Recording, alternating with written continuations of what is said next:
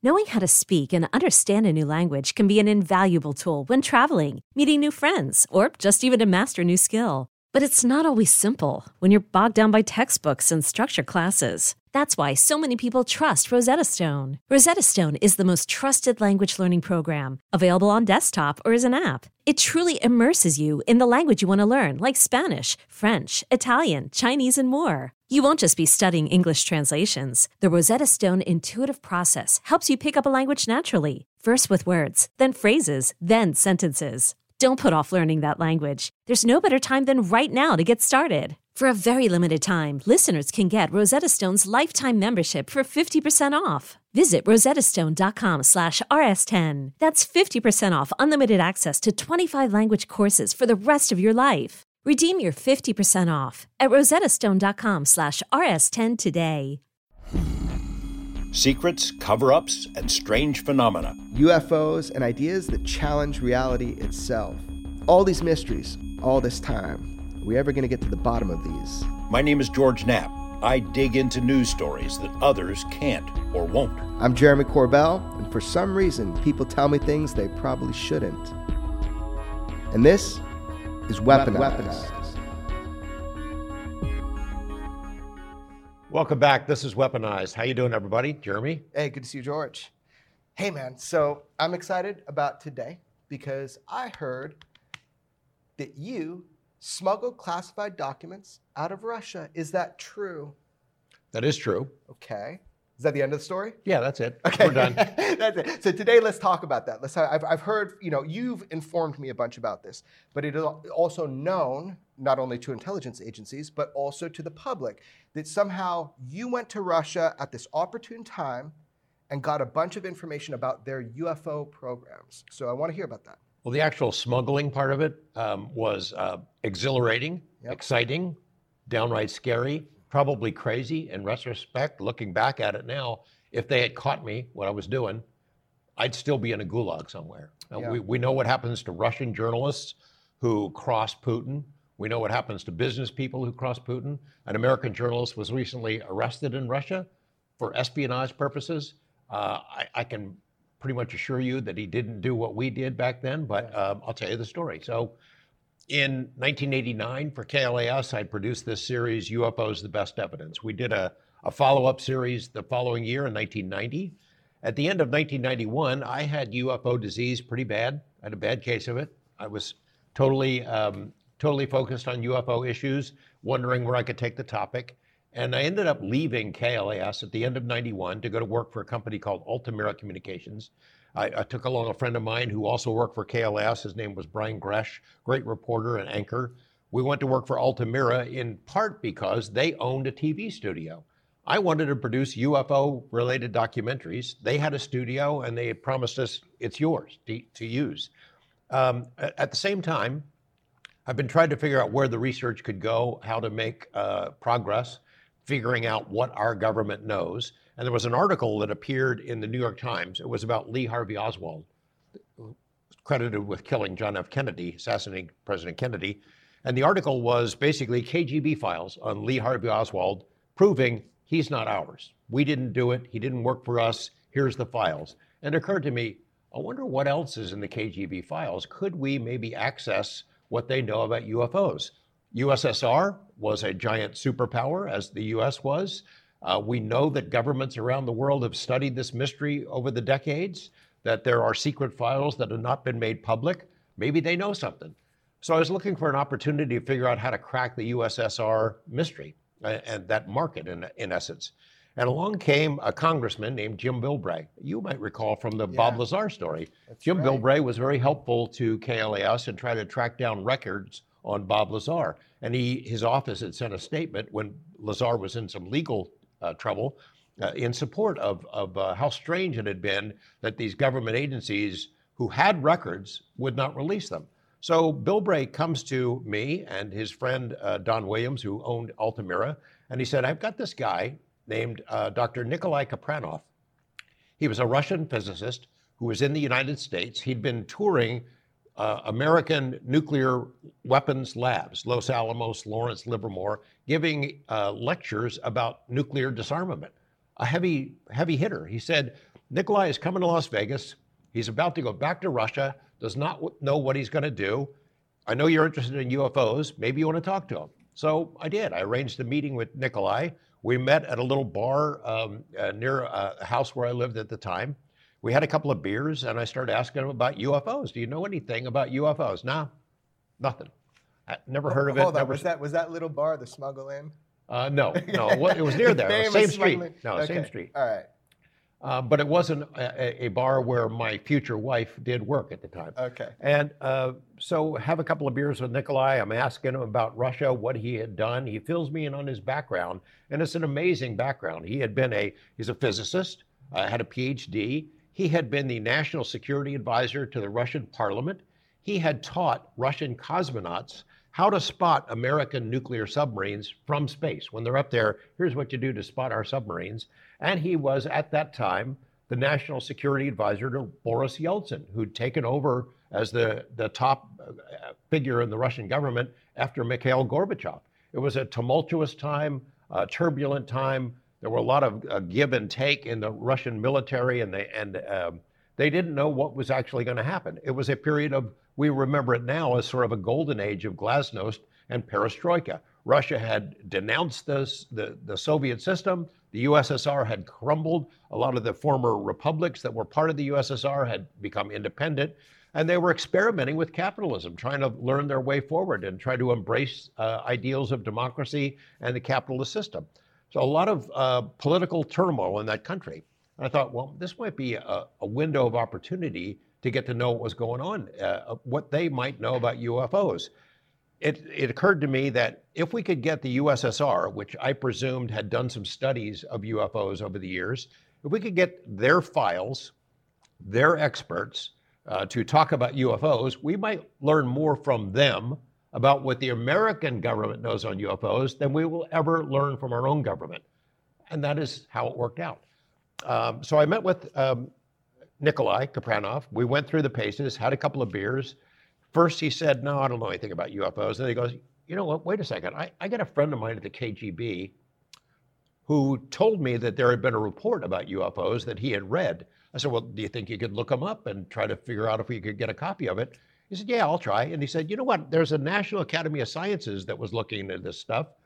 I, I think I could talk to them too. So I, great. Would you be willing to work for us? Yeah, he had no job. He was going back to Russia. He had no job. Okay, let me back you up a second. So this is in your career. This is a time when, from news reporting and all of this, you got you said you had UFO disease. So you were so for people that don't know what that means, that means this subject is so interesting, and, and if you see opportunities to learn more, you, it just excites you. This is, becomes one of the most important things in your life because the implications of if it is true. So you you have this UFO disease at the time, and you're like, I'm going to try to do something completely different with my life, and you, and you went to Altamira to start creating Right. these, this content. But this is also a time when the world is changing. So it's a time when there's this momentary openness within Russia from a country that was so closed and at war with the United States. And you thought, oh, what a great idea. I'm going to go there and start exploring the UFO topic. Well, I mean, that's- yeah, pretty much that. I, I mean, there had been that story on Oswald Mm-hmm. that sort of uh, stuck in the back of my head. Jacques Vallée, Dr. Jacques Vallée, had been to Russia. I think it was in 1990. He wrote a book called The Cosmic Samizdat, which basically Samizdat is an uh, under underground way of communicating. So people who studied UFOs during the Soviet era had to be very discreet in communicating about their investigations because officially the, the uh, USSR had said, had decreed UFOs are bogus. It was made up by American imperialists. They're trying to distract us. Pay no attention to it. That was their official position. As we were to learn, their actual position was much different. Uh, Vallée had been there investigating an incident called the Voronezh, where aliens landed in this big city, walked around these gigantic alien robots. It made news all over the world. Mostly Western journalists made fun of it, but I thought, hmm, you know, that, that rung, rang a bell with me that there might be something to it. In November 1989, Soviet attitudes on UFOs became abundantly clear. The official news agency TASS reported on the alleged landing of an alien ship in the city of Voronezh, a 10 hour train ride north of Moscow. According to TASS, tall aliens and a robot exited the spaceship, walked around the park, and then left. The story was reported in the New York Times, Wall Street Journal, and on network news.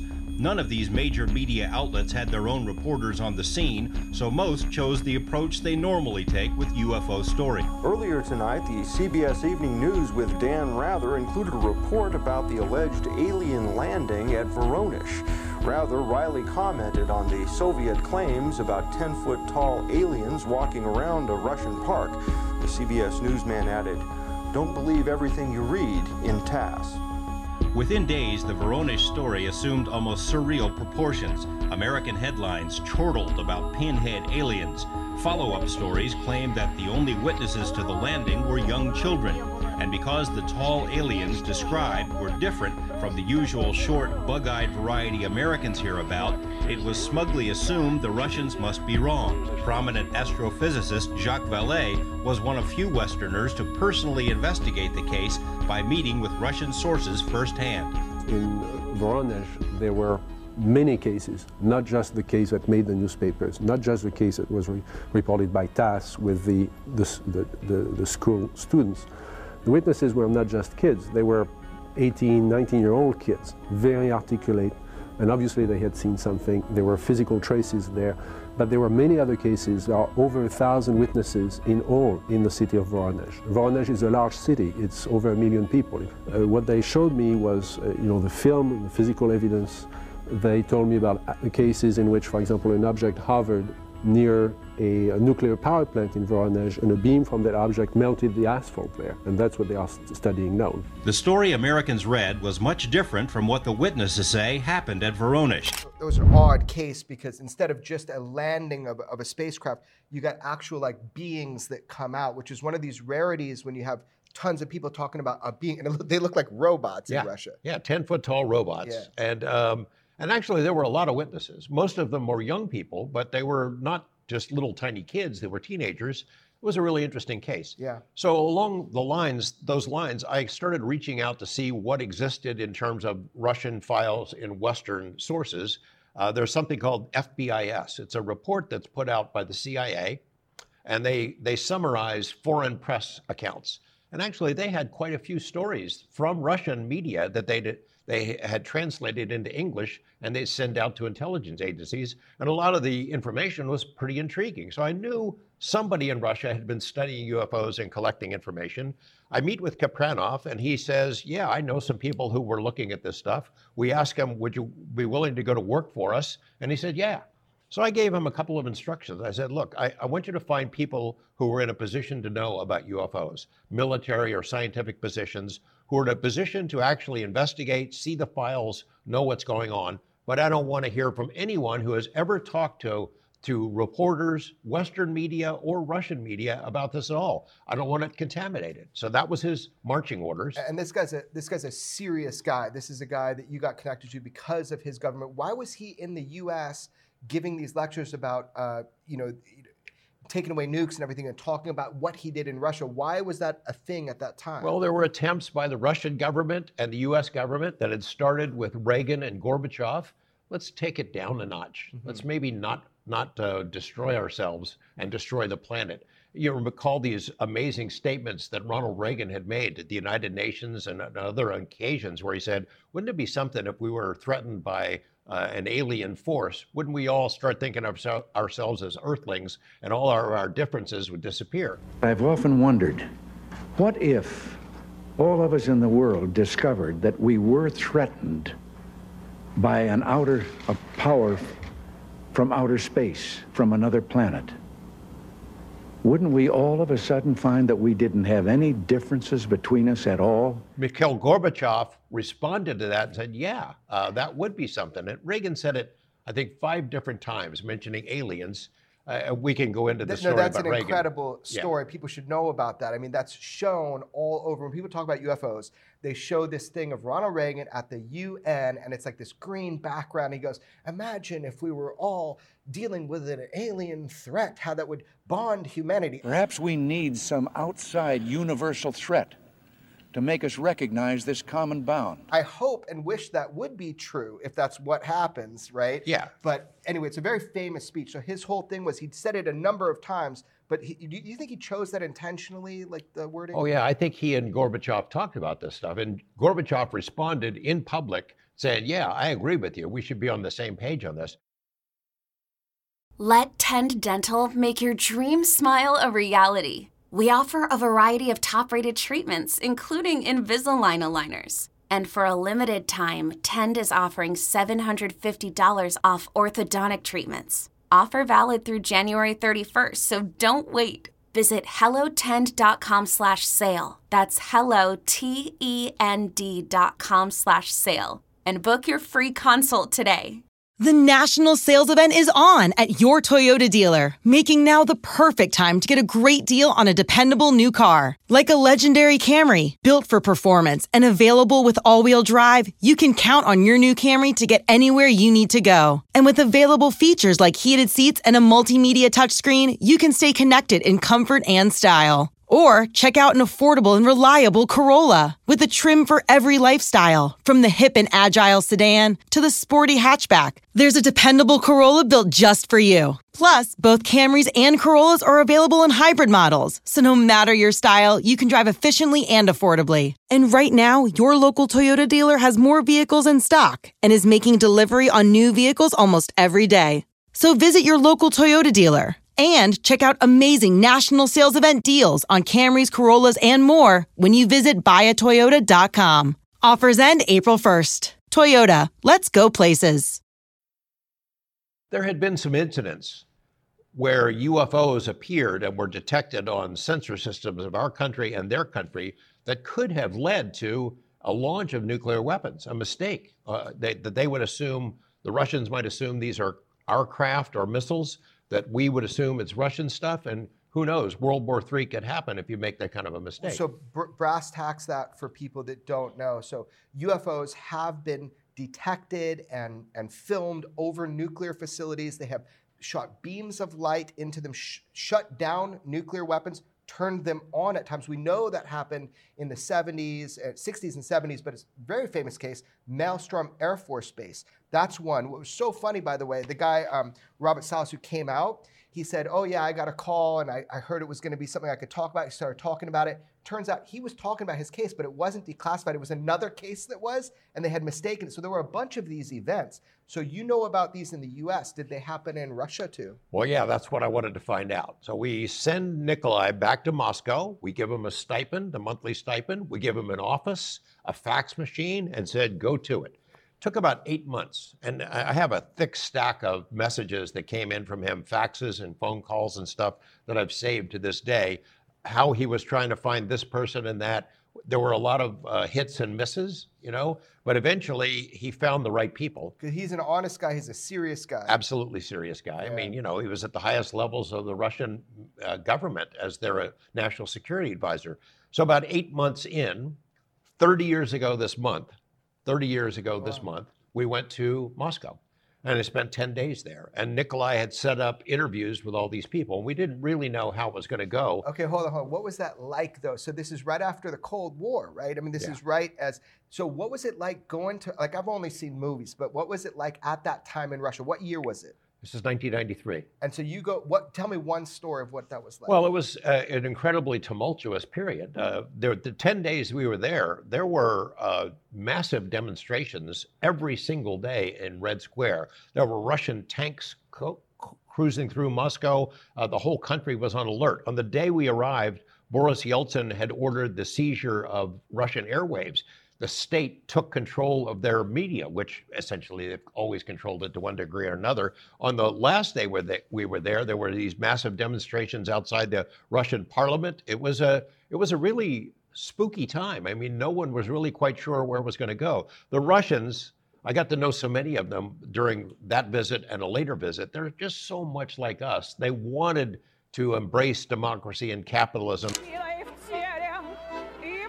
Mother Russia is singing a new tune these days. The Berlin Wall has crumbled and the Iron Curtain has parted, allowing the Russian people to experiment with a free market economy and allowing the rest of us a glimpse into a world that was, by and large, sealed off from the outside for decades. Even the KGB has opened some of its files to Western researchers and journalists. But what do Russians know about UFOs? It was assumed by Western ufologists that the Soviets were experiencing the same type of UFO encounters as the rest of the world. but isolated incidents were all outsiders heard about. As tensions cooled and dialogue began between the East and the West, the UFO issue was publicly breached. In a 1989 issue of the magazine Soviet Military Review, Russian military leaders argued in favor of an ongoing exchange of UFO information with the West. In the view of the authors, without such an exchange, a UFO might one day accidentally trigger a nuclear exchange between the superpowers on the assumption that the UFO was an enemy missile. There's an image I have in my head driving along with in a car uh, with our interpreter, and there's a guy sitting, he's got a peach basket and he's got these cans of something behind him, and he's got a little sign in acrylic in, in Russian, and he's sitting in the middle of a mud bog. And I'm wondering, what the hell is that guy doing? What does that sign say? What is he selling? Yeah. He's selling used motor oil. So he, the, the guy was trying to get his head around capitalism and how it worked.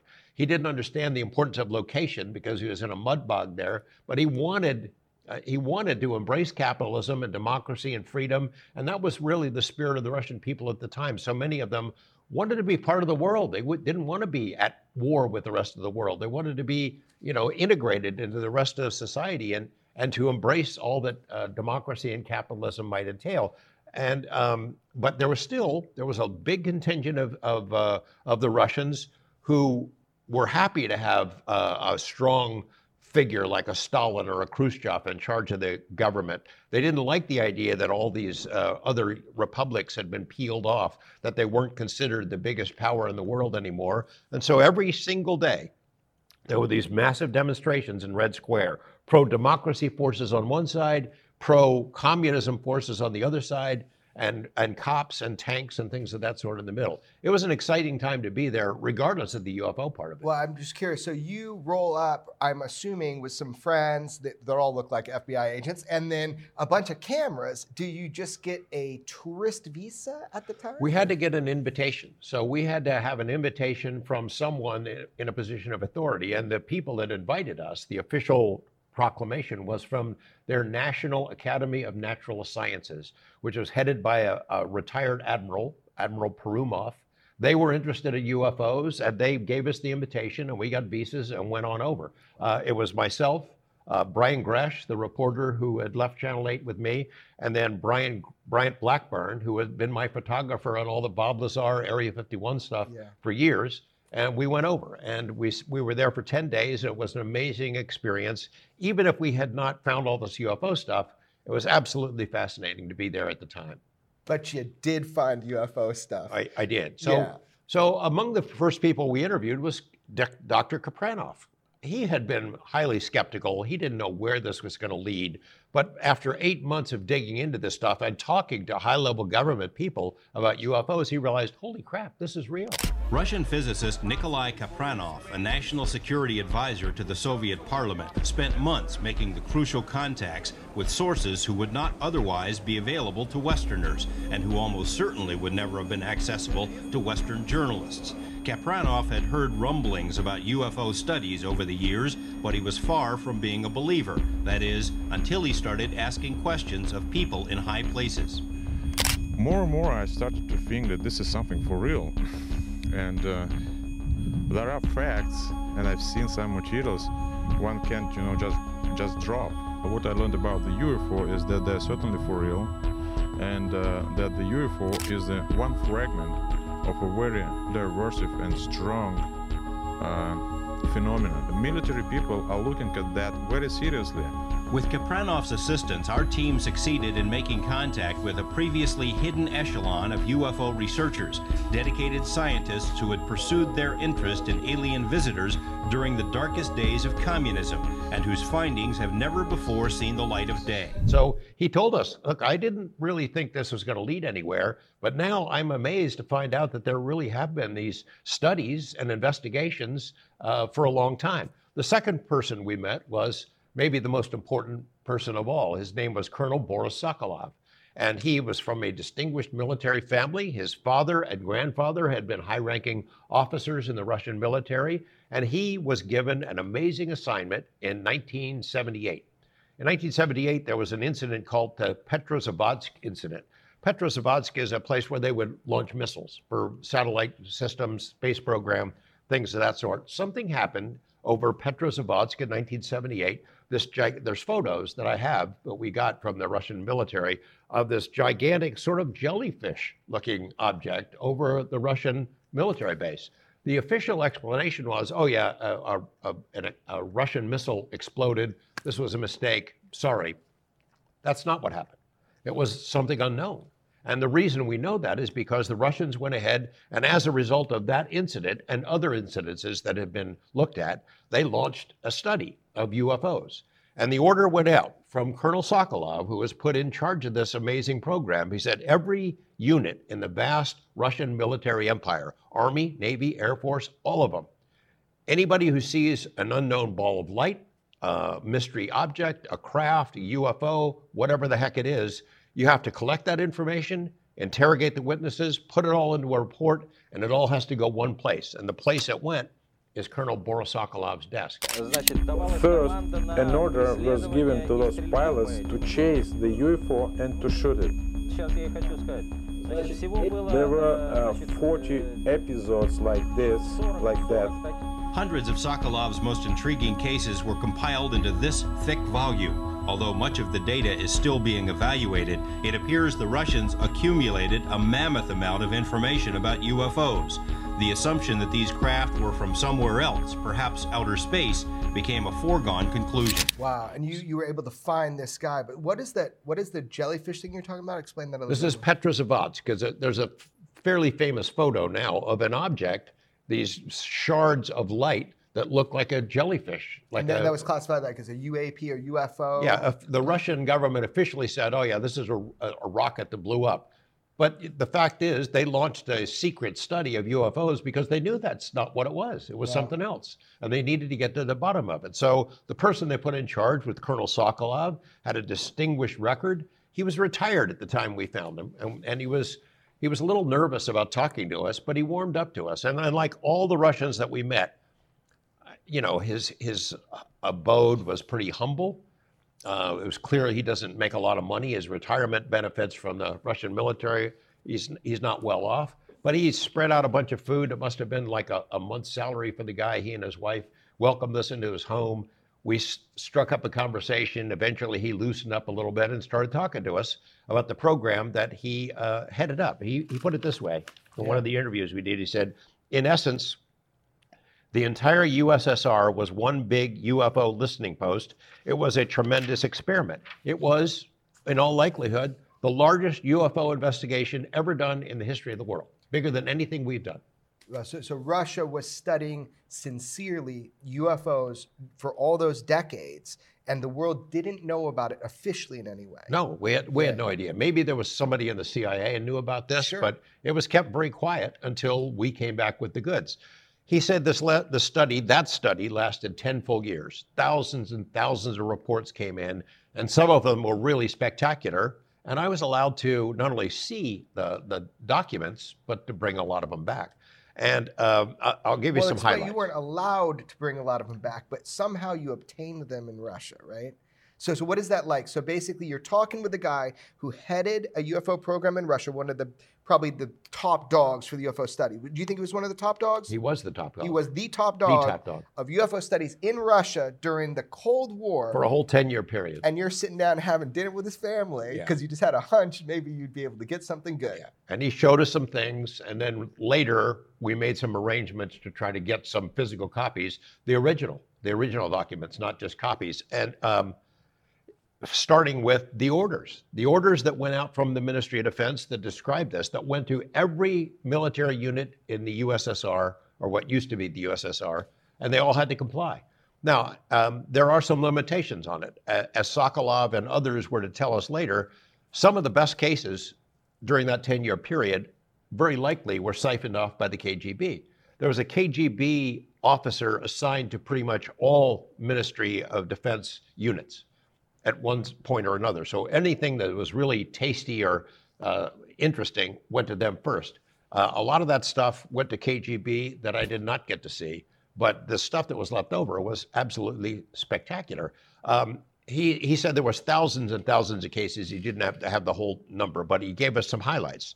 For one thing, uh, he said there were 40 different incidents in those uh, in those 10 years where Russian warplanes were chased after UFOs. The UFOs that appear in the sky or on radar, they sent the, the warplanes after them to shoot them down. And uh, I think I can quote him exactly. He said, a standing order was given to our pilots to chase UFOs and to shoot if necessary. There were 40 cases in which our pilots chased UFOs, tried to shoot. In most cases, the UFO would speed up and get away, but in three cases, the pilots crashed. Two of them died.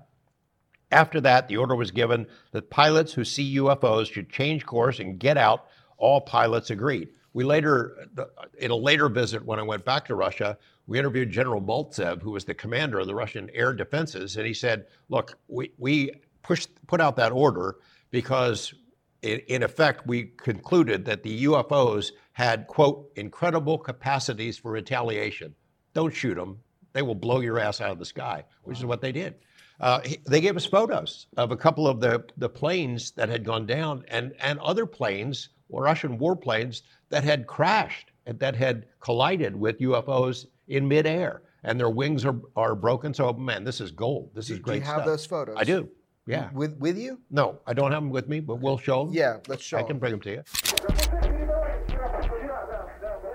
March 1991, radar at the Leningrad airport detects first one, then two, then three unidentified objects hovering over a nuclear plant. From a dead stop, the UFO zipped away at 2,000 miles per hour. The Urals, 1976. A photographer clicks this shot and later provides a more detailed drawing. May 1992, a military team in the Kola Peninsula tapes this spinning object.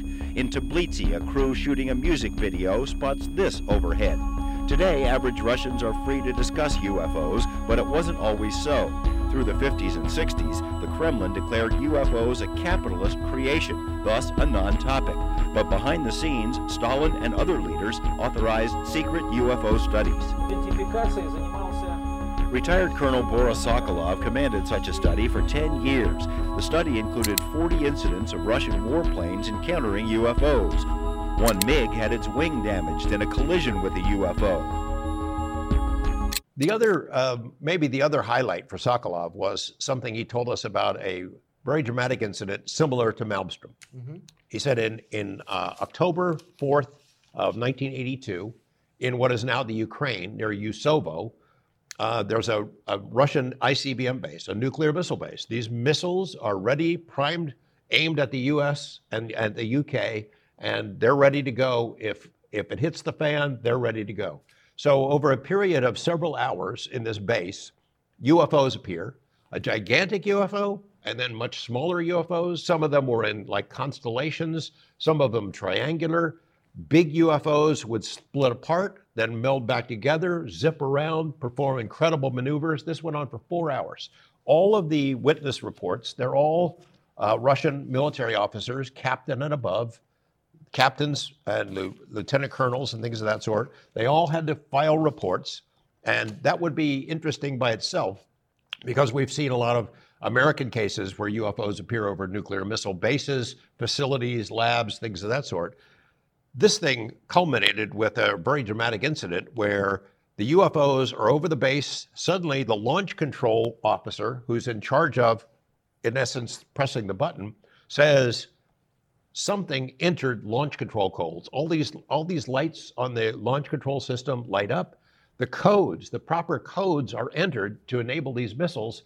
The missiles are ready to go, and they can't do anything to stop them. We are minutes away from World War III breaking out, and they can't stop it. In 1982, a UFO hovered over a nuclear missile base in the Ukraine for hours. Unexplainably, codes were entered and the missiles were ready for launch until the UFO vanished. And then suddenly, UFO vanishes over the base, goes away. The, their launch control system goes back to normal, and they were flabbergasted.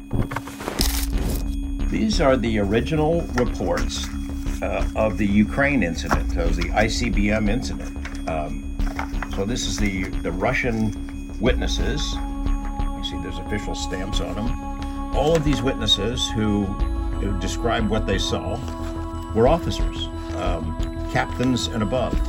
So they're not just, you know, a, a raw recruit. These are officers who had some credibility with their government, and they've submitted this official report about these strange craft that they had seen. And a lot of the uh, descriptions are pretty spectacular. Right. I mean, this isn't you know a tabloid getting reports about no, UFOs. This, this is a government. Their, yeah, this goes to their higher ups. This is not a tabloid report. This went to their higher ups, and of course, they're going to try to be as accurate and as truthful as they can. But uh, some of that stuff is their descriptions are spectacular. And then here are the uh, these are the, uh, the the initial interpretations that we got translations from the Russian stuff.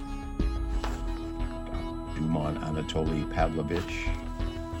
It's a, you know, this is, most of this has never been made public. I, some one of these days. Well, Colonel Sokolov gets the word that this happened, sends his team to Yusovo and this base uh, to figure it out. They took the whole uh, launch control system apart, could not figure out what had gone on. I asked him, what does it mean? He said, well, we took it as a message from the UFO people, whoever they are, that this might be your most powerful weapon system, but really it doesn't impress us that much. We can control it. They were flabbergasted. Yeah, it's like it's like nothing to us is kind of the message. So they did they think at any time that it was the U.S. with new toys that were that were doing this, or? Well, I think they probably somewhere in the back of their head would had had that in mind. They they thought it was UFOs, not Americans, and and I learned that from not only Sokolov but other people that we came to interview. I asked Sokolov, what's the point of studying this? Is it just scientific curiosity? He said, no. In one word, it's stealth. At that time, we had these stealth capabilities that they were just learning about. We could outdo anything that they had. They did not have the technology to compete with us on that level. And he said, We wanted to figure out the technology. We knew that these UFOs were real, that they could do things that not only even you could do, you Americans could do. And we figured if we could duplicate that technology, we could uh, have an advantage over you in terms of stealth. Said it flat out.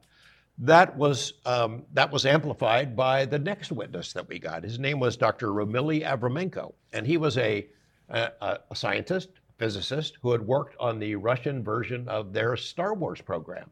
And even when I came into the room, there was this little funny looking uh, blue plastic device sitting on the table. I'm wondering what the heck is that? It?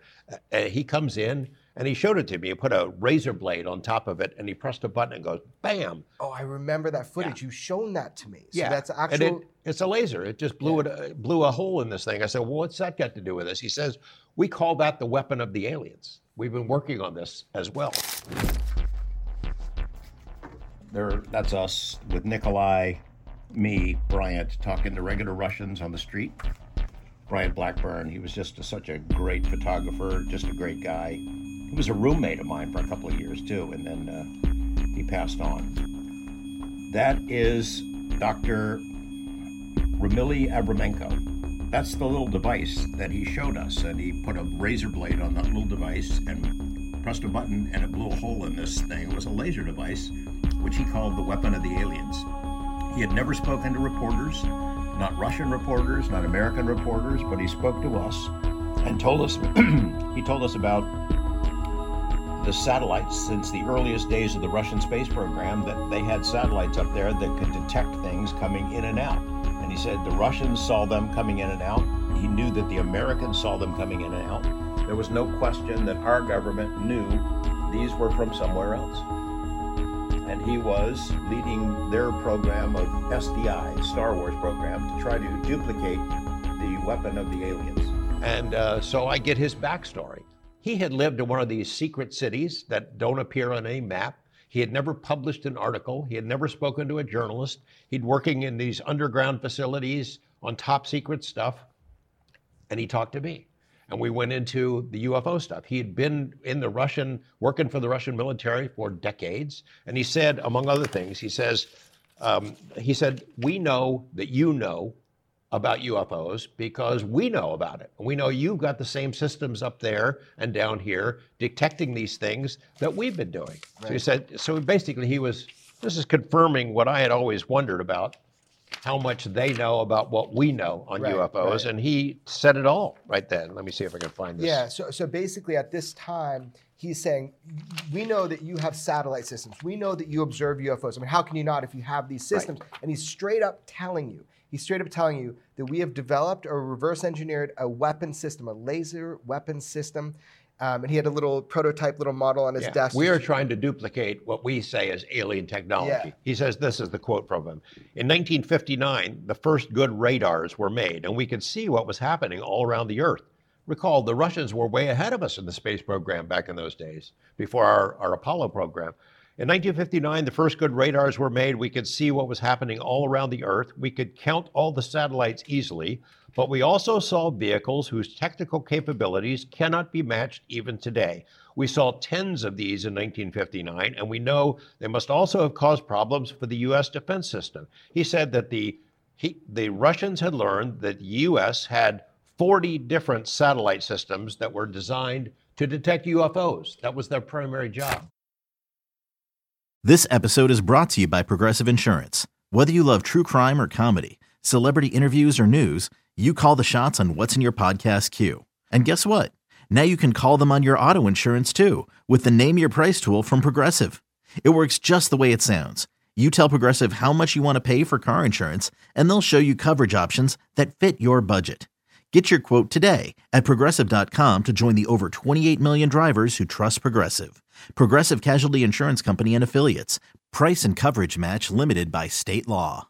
The national sales event is on at your Toyota dealer, making now the perfect time to get a great deal on a dependable new car. Like a legendary Camry, built for performance and available with all wheel drive, you can count on your new Camry to get anywhere you need to go. And with available features like heated seats and a multimedia touchscreen, you can stay connected in comfort and style. Or check out an affordable and reliable Corolla with a trim for every lifestyle, from the hip and agile sedan to the sporty hatchback. There's a dependable Corolla built just for you. Plus, both Camrys and Corollas are available in hybrid models, so no matter your style, you can drive efficiently and affordably. And right now, your local Toyota dealer has more vehicles in stock and is making delivery on new vehicles almost every day. So visit your local Toyota dealer and check out amazing national sales event deals on Camrys, Corollas, and more when you visit buyatoyota.com. Offers end April 1st. Toyota, let's go places.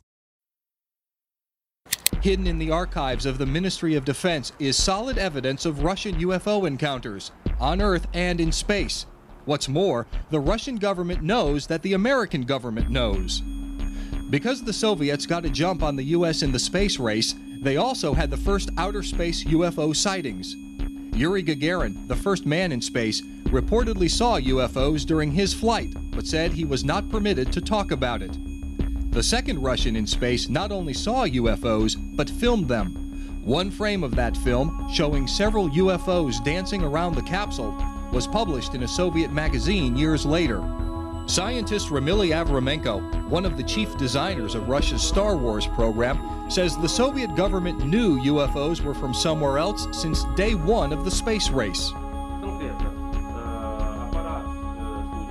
At that time, satellites in space were easily countable, but we also saw vehicles whose technical characteristics we cannot match even now. We saw tens of these in 1959. Surely the existence of these vehicles caused problems for the U.S. defense systems, because you are faced with this information as well. These still classified Ministry of Defense documents, never before seen in public, reveal that Russian spies learned a great deal about UFO encounters involving American astronauts.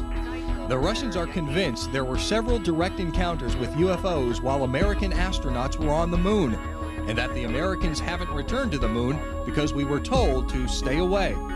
Several high ranking military and scientific sources confirm that the Russians knew much about the ongoing UFO cover up in America. Retired Army Colonel Boris Sokolov was in charge of the Soviets' secret UFO projects for 10 years and says he knew that the U.S. military had constructed 40 UFO listening posts as part of its UFO research. It's almost as if we've learned more from Russia about the U.S. That was the point. That's what you told me Yeah. once, and now I understand it. He was he was incredible, and I hope nothing bad has happened to him for talking to us. But I have not had any contact since. Third guy we talked to is Dr. Dr. Valery Burdakov. He was a well-regarded scientist. He at the Moscow Institute of Technology had degrees from there, taught there. His mentor was a guy named Sergei Korolev. Sergei Korolev was the father of the Russian space program, the Russian rocket program. He had built them, he designed them, he was their top guy. He had been in that position since Joseph Stalin's day. So in 1947, something really interesting happened in New Mexico. There had been a crash of something that had been reported in the news media a UFO, a flying saucer, something like that. Stalin calls Korolev into his office, said, What's the deal? What crashed out there? See what you can find out. And Korolev set about to try to figure it out. And the Russians at that time had all kinds of spies in New Mexico. Of course they would. We had the only atomic bomb wing in the world was there at Roswell. Uh, the White Sands Missile Base was experimenting, experimenting with, with missiles. We had Los Alamos Lab. Uh, there were the whole uh, of New Mexico was honeycombed with Russian spies. So Korolev comes back in a couple of weeks, says, "Well, I've, I've reached out to all of our special assets in New Mexico, and they told me this is not ours and it's not theirs. It's from somewhere else. And he points up to the sky, and Stalin tells Korolev, Yeah, that's what I've heard from other people too. And then he dismisses him. Korolev tells this story to Dr. Burdakov, his, his mentor. Uh, they were very close throughout the rest of their lives. Burdakov tells us the story, and he says it's pretty well known in certain scientific circles and he let us know too. We got him on camera talking about it. It was amazing. So the Russians knew that what crashed in 1947 in Roswell, New Mexico, wasn't a weather balloon. It wasn't something of ours. It wasn't like the crazy story we covered on another episode. It's not some Mengele style, um, cra- yeah, c- coming over. I mean, so so they knew that this was extraordinary. They did for sure. Yeah, that's what yeah. they said for sure. Wow. Yeah. So they they have this gigantic UFO study that goes on for 10 years, and then another one replaces it. And they're trying to figure out how do we duplicate that technology, which sounds a little familiar for it stories does. that we have, yeah, we have covered. Um, the next guy we talked to is a general. He's a lieutenant general named Alexei Savin. And I didn't really want to delve into uh, remote viewing while we were there, but Lieutenant Savin really made a point to make himself available to us he had developed, in essence, a remote viewing program, and he had uh, he showed us some training films where they would they would take a Russian sailor who had been trained in re- this remote viewing protocols, put him down in the bottom of a ship, and then ask him to identify where other naval assets were around him without being able to look out the window and see them. Submarines, ships, and they were really accurate, incredibly accurate, at least in this film. And then he decided that he was going to show that the, the technology, the, the techniques could be taught to anyone. So we walked in to our second meeting with him and he had a whole room full of, of women, pretty good looking women. They were all housewives, regular women, not scientists that he had picked, handpicked, regular people to show that this is something that could be taught to everyone, that everyone has some of these kinds of abilities. And he was showing this us in part because A, the remote viewers, when they got good, would run into what he called cosmic intelligences. They would communicate with other intelligence that wasn't from Earth. That's that's Brian and I with uh, General Savin. And those are some of the women that he had recruited. He would just find them in grocery stores, housewives, and he wanted to demonstrate that anyone could learn to do this remote viewing. And his conclusion was that his remote viewers would inevitably end up in contact with what he called a cosmic intelligence. And he shared it with us because he thought that this should be something that the world would know. So he actually took you in to a room to meet people that yeah. were that were being trained as remote viewers for their government still, yeah. even during all the disruption and everything. Yeah. And he took you to meet everybody. Yeah, he he really wanted he felt that this is uh, abilities that should be shared with the world. Wow. He was worried that depending on what was going to happen, which way the political winds blow, wind blow after what was going on there, tumultuous times, that it might be taken back and stuck in a shelf and, and the public would never get a chance to see it. He wanted to share it with the world because he he had pointed out with these women that anybody could learn to do this to one degree or another. And and we went we put them through their paces. Uh, they had some pretty cool abilities, uh, some tests. There was one lady who was uh, who specialized in developing, uh, determining medical issues. She could size you up mentally and figure out what's going on with you physically. And uh, she she was pretty right on with me. When, uh, I'm not going to go into details on that, but there's some things you can look at me and figure out uh, without being a psychic. But she got some stuff that she shouldn't have known, and it was it was spooky. So it, it was impressive to you. Yeah. But so one of the things though, when you're meeting all these people that want this openness in Russia and kind of don't know what the future is going to hold, and they're telling you about the UFO programs, giving you documents, you're meeting all these people. Um, what was the whole thing though? You're meeting these remote viewers that talk about cosmic intelligence. So That's way out for me. What does that mean? What, what do you- aliens. okay, but what? aliens. So what are they? They're doing remote viewing, and all of a sudden they, they run into other intelligences. Yeah, so they're co- projecting their consciousness out into the cosmos, and then they run into somebody else who has a conversation with them, or shares information with them, or shares images. Some of them would write this stuff down, almost like channeling, or draw pictures of what they were encountering. It's really very similar to things that I've read about Stanford Research Institute's uh, program under Hal Puthoff and remote viewing this guy, this general, wanted me, made a point of making sure that I would communicate with people in our government so that they could establish a dialogue before it was too late. He wanted to have a line of communication that was open to our government uh, before something would happen and he gets shut down or it all goes back into the closet, kind of a thing, which I did. You, we you were able that. to transmit that information to people within our government or intelligence agencies that needed it. Yeah, I did. That information and other information as well. There's a name that we mentioned some weeks ago on an episode of Weaponized, Dick D'Amato. Dick D'Amato was uh, with the Senate Intelligence Committee. He oversaw black budget programs. He was very interested in uh, remote viewing and psychic warfare programs. He defended them. Long after the Senate wanted to go away, he kept it alive for a long time. And I knew he'd be interested because I'd been talking to him in that same time period. And I shared that information with him. And then I shared the files and things. We'll, we'll go into that story a little bit later. Sure. Um, so the 10 year study had ended in 1988. Sokolov had retired and he wasn't quite sure what had happened with all the information. Well, I found out. There was another program that came afterward. It was called Thread 3. And I, I got the documents for it, and it was classified at the time.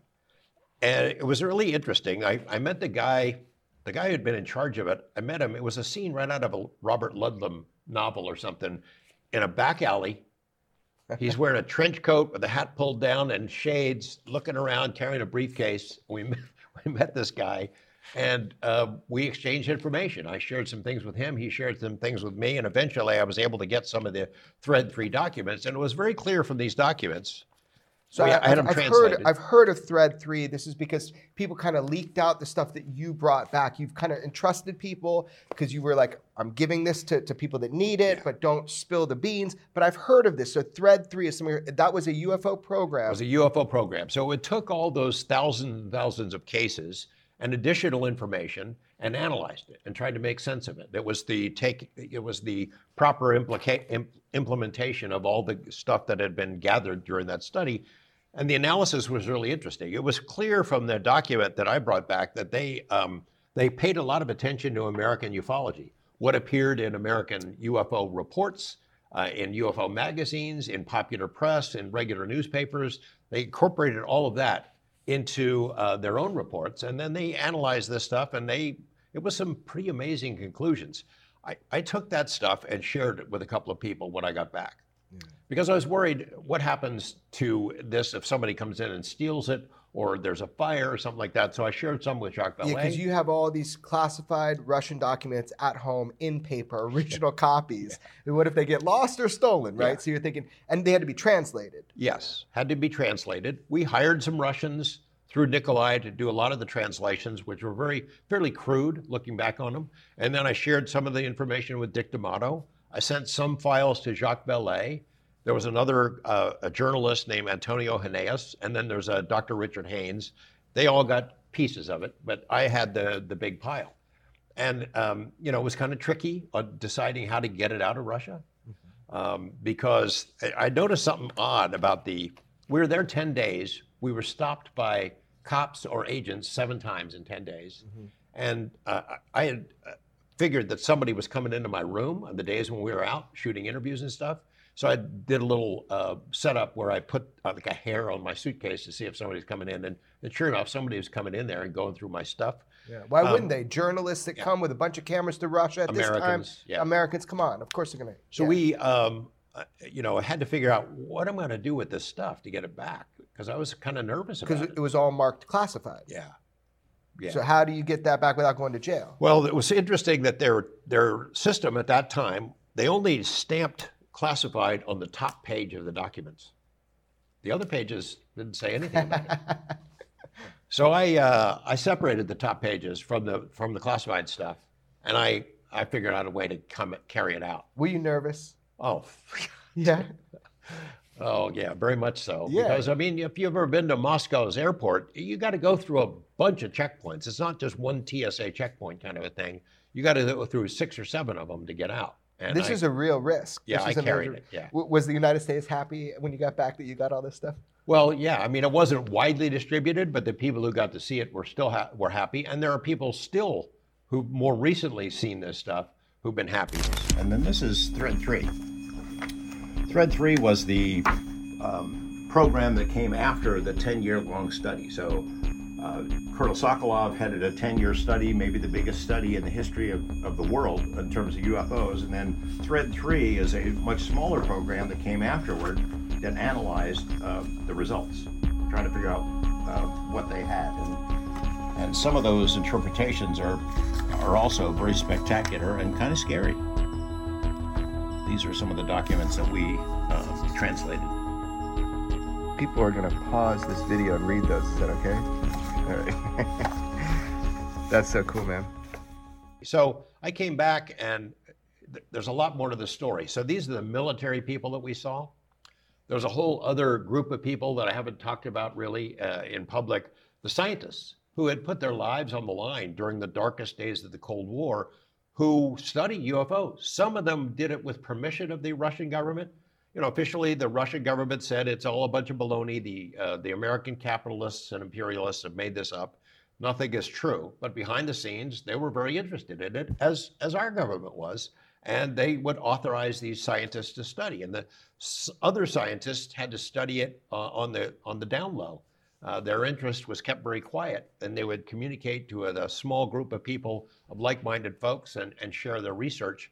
Um, that changed during those three years, three four years of Glasnost uh, when we were there.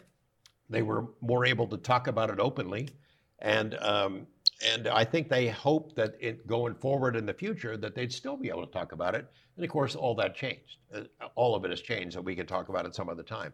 So I get the stuff back. I get it translated. I share it with a couple of people to get their impressions. Is this real? Do you think it's legit? And the answer is yes. They, they thought it was legit, that this really was classified information, everybody who looked at it. Uh, there were some scientific papers that I had spread out to other scientists here to take a look at and, and get their impressions, but generally we came back with a treasure trove. And in fact, we did learn more from the Russian government about what the US government knows on UFOs than we have learned from our government ourselves. That's the Russian White House. It's the head of their legislature. It's the equivalent of their Congress. Brian and I are standing out in front of it. That's their Ministry of Defense. Pretty impressive um, building. Bryant and I standing in front. I think I did a stand up out there, but that's where Sokolov worked when he was headed up this uh, UFO study that lasted for 10 years. Again, back into Red Square. The architecture is unmistakable. Uh, Bryant and I, we got a kick out of talking to regular Russians. The ones who could speak English were so friendly and welcoming and curious about Americans. That's Dr. Valery Burdakov. He was the scientist uh, who worked with Korolev, who his mentor, his friend and mentor of 40 years. Korolev was the father of the Russian uh, rocket program, the space program, who had spoken to Stalin about the Roswell incident. That's our interpreter in the middle. That's me with dark hair. Again, that's Nikolai Kapranov, the Russian physicist, Dr. Kapranov, who had really was instrumental in setting all this stuff up. Uh, Dr. Burdakov, interpreter, young George. This is from the the Ministry of Defense reports. A lot of, of the accounts from the witnesses had drawings attached of the kinds of things that they saw. That is obviously not like any craft that we know of. Well, this is kind of interesting. In that same issue, There's a 1998 UFO magazine. They have an article about a, a Russian uh, UFO incident. What does that look like to you? Yeah. Uh, rings a bell, doesn't it? Yeah, these sphere are these um, cylinders, man. It's like the tic tacs. It looks like a tic tac. So, so what are the big like after all this time? So you, you've had you had multiple trips out there. On one trip, you meet with all these military individuals. On another trip, and let's talk about that later. But you meet with a whole bunch of scientific people. But what was in this first trip? What were the big bullet points? What did you take away from it that you didn't know before? That their government, like our government, says one thing to the public and thinks something else in, in private. That they have studied this for decades, that they take it very seriously, that they're convinced this is intelligence from somewhere else, that this technology is beyond what the Russians or the Americans had, that it's way beyond. And if either of us could, could figure out how to duplicate the technology, we'd win. You know, the same thing that's going on now. And, and, so, from what I understand from what you said earlier, is that there was an order to shoot down UFOs by Russian jets, and you said 30. Was it 30? 40 planes chased 40. UFOs. Three planes went down. Two of the pilots died. And and was this said to you, uh, conveyed to you just verbally, or do you, you have photos? You said. I have photos, yeah. and I have reports, and it was said on camera. General Igor Maltsev, for seven years commander of the entire Soviet air defense system, recalls a UFO flap over Moscow in 1990. Hundreds of visual and radar observations by military personnel. Maltsev confirms his standing order was don't fire on the UFOs, but he declines to say much else. His boss, the former deputy defense minister, declined to speak altogether under orders. So basically, at one time they're like, fuck this. We're not going to shoot them down anymore. Yeah. There is now a new order to not shoot them down and basically hightail it out. Yeah, they said it because the UFOs have incredible capacities for retaliation. That was their words. Wow. Of General Maltsev. Now he's the guy I interviewed when I went back three years later, and by then everything had changed. That window of opportunity had closed.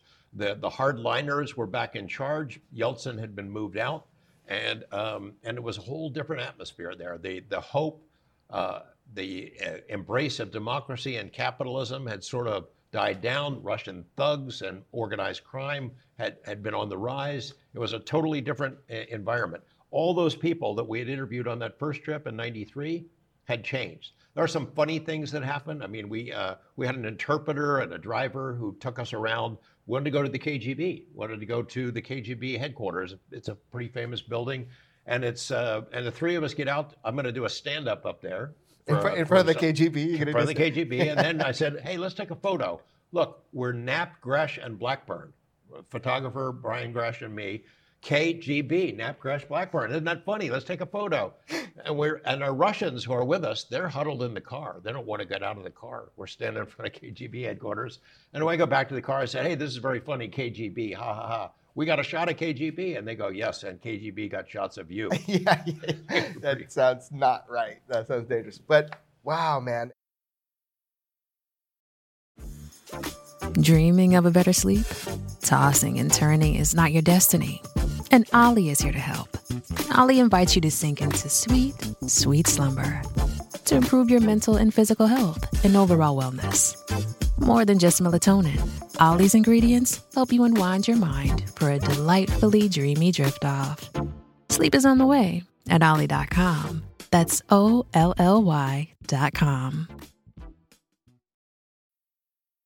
So, so basically, you, you kept all this context, but the country changed after that. Yeah.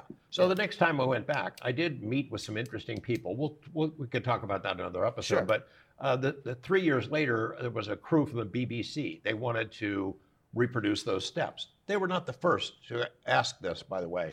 When I came back, Brian and I had written a couple of articles. I made some public presentations. It made a little bit of a UFO splash uh, uh, in UFO world for a while but then it went away as you know something else comes along.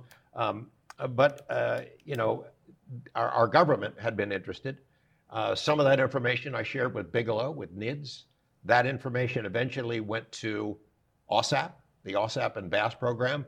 They hired a bunch of translators to retranslate the documents that I'd had done to analyze it, and they. This has not been made public. Uh, the document has not been made public, but it's an amazing report they've been able to figure out and correlate a bunch of information that they obtained on their own about the structure of that UFO program. And it was big. It was a big program, a huge investigation. And then Thread 3, and there's another name for the group that analyzed this UFO material, and it went on for a long time. Uh, that AAWSAP report, I hope, will one day be made public. It, right now, it's in the DIA files, and, and we're not able, able to release it. There was some media interest for a while. So, I, first call I got was from CBS. I think it was 48 hours. They said, "Hey, we read this article about your trip to Russia. Can we duplicate that? Can we go?" I said, "Look, I'll, I'll help you. I'm, I'm, working for a CBS affiliate in Las Vegas. That'd be awesome." Um, because by the time that time I was back working for KLAS. And so I gave them some additional information. They go to the Ministry of Defense. Ministry of Defense told them, uh, we didn't have any such study. It didn't exist. And uh, they went to USOVO in the Ukraine and they said, there's no ICBM base there. Well, they were wrong on both of them. And they gave up. Then the next call comes from ABC News. They said, oh gosh, this looks great. We want to take you back to Russia and retrace your steps and do this whole thing over. Can you give us some contact info? All right, yeah, that'd be cool. It's it's ABC primetime. I gave him some contact info. Um, Colonel Sokolov, Nikolai, they send the producers over there to try to retrace these steps and completely cut me out and did this big expose. ABC News has learned blah blah blah blah. They went to the missile base, found the found the base where it happened. We're blowing this open. We've got this exclusive story. It wasn't their exclusive story? It was my exclusive story. And yeah. they pretended like I didn't even exist. And yeah. wouldn't even take my phone call. So you know, I was a little wary of other media and how they might handle this stuff, and um, and that's still the case. Wow, that's amazing, man. So, I mean, just just the guts to, to go to Russia just on this hunch, you know, that you might be able to extract some UFO information and then come back with those classified documents. So you've learned a lot about what Russia knew about UFOs then. Do you think that they have, you know, current programs right now? Oh, sure they do. Yeah. Of course they do. Of course they do. You know, I've, I've heard some pretty dramatic things from people that we both know. Yeah you know, you've seen some dramatic incursions by Russians where they just dare us to go ahead and shoot them down, where their planes fly really, really close to our warships, where their planes douse our drones in, in jet fuel, and or they're just trying to provoke a response.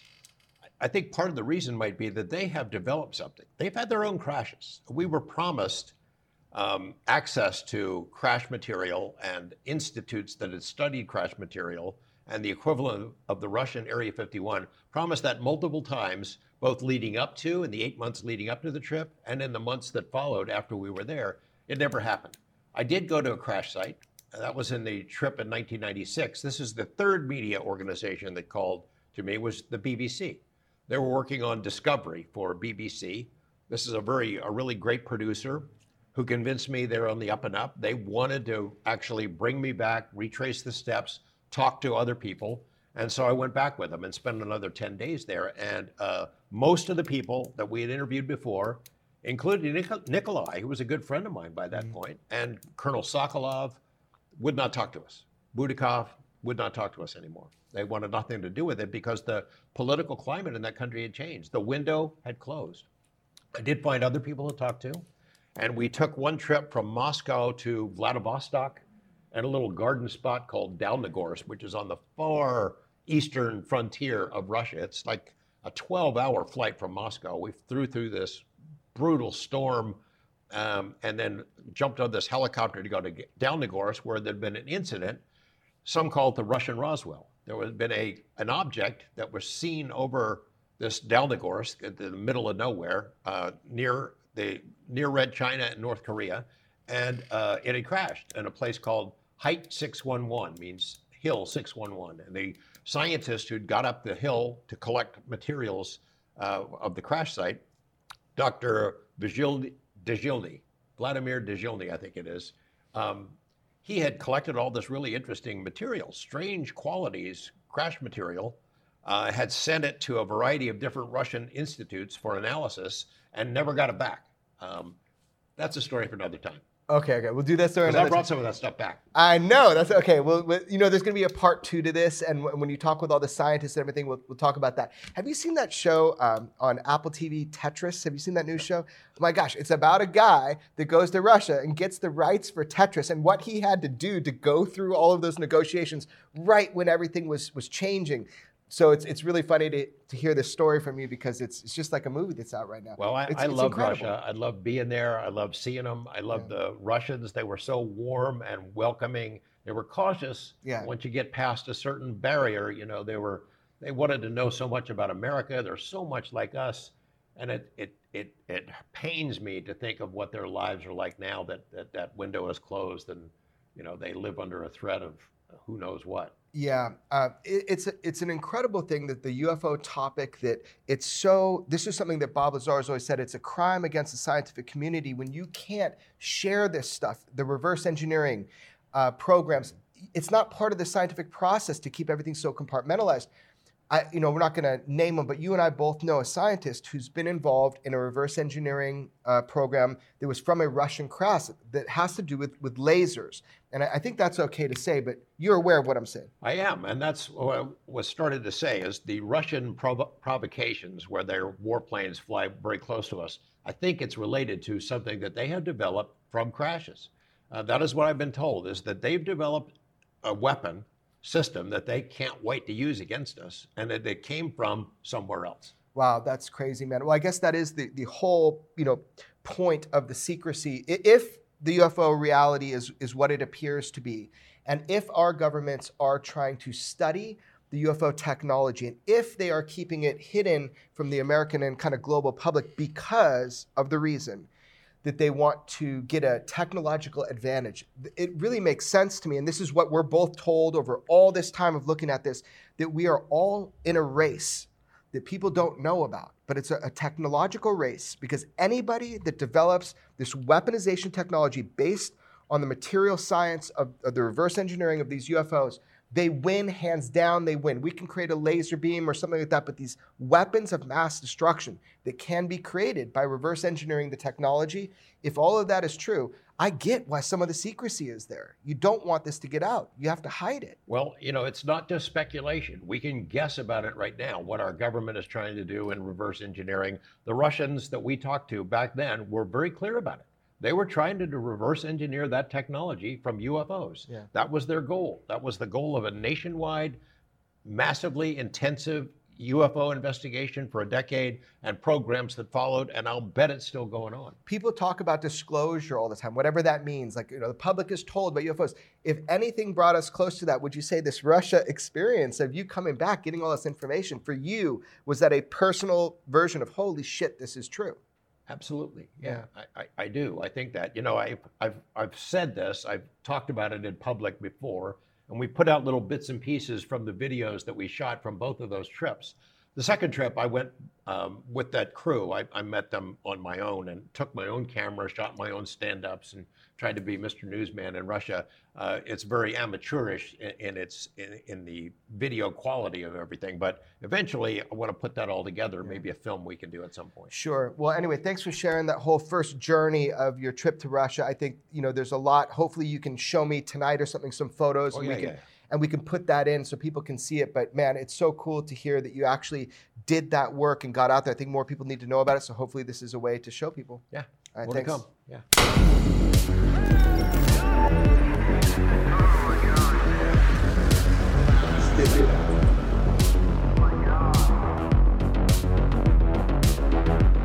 Never have so few had so much to tell, but could say so little. Follow and listen to Weaponized, a presentation of Jeremy Corbell, George Knapp, Dark Horse Entertainment, and Cadence 13 Studios. Available now for free on the Audacy app or wherever you get your shows.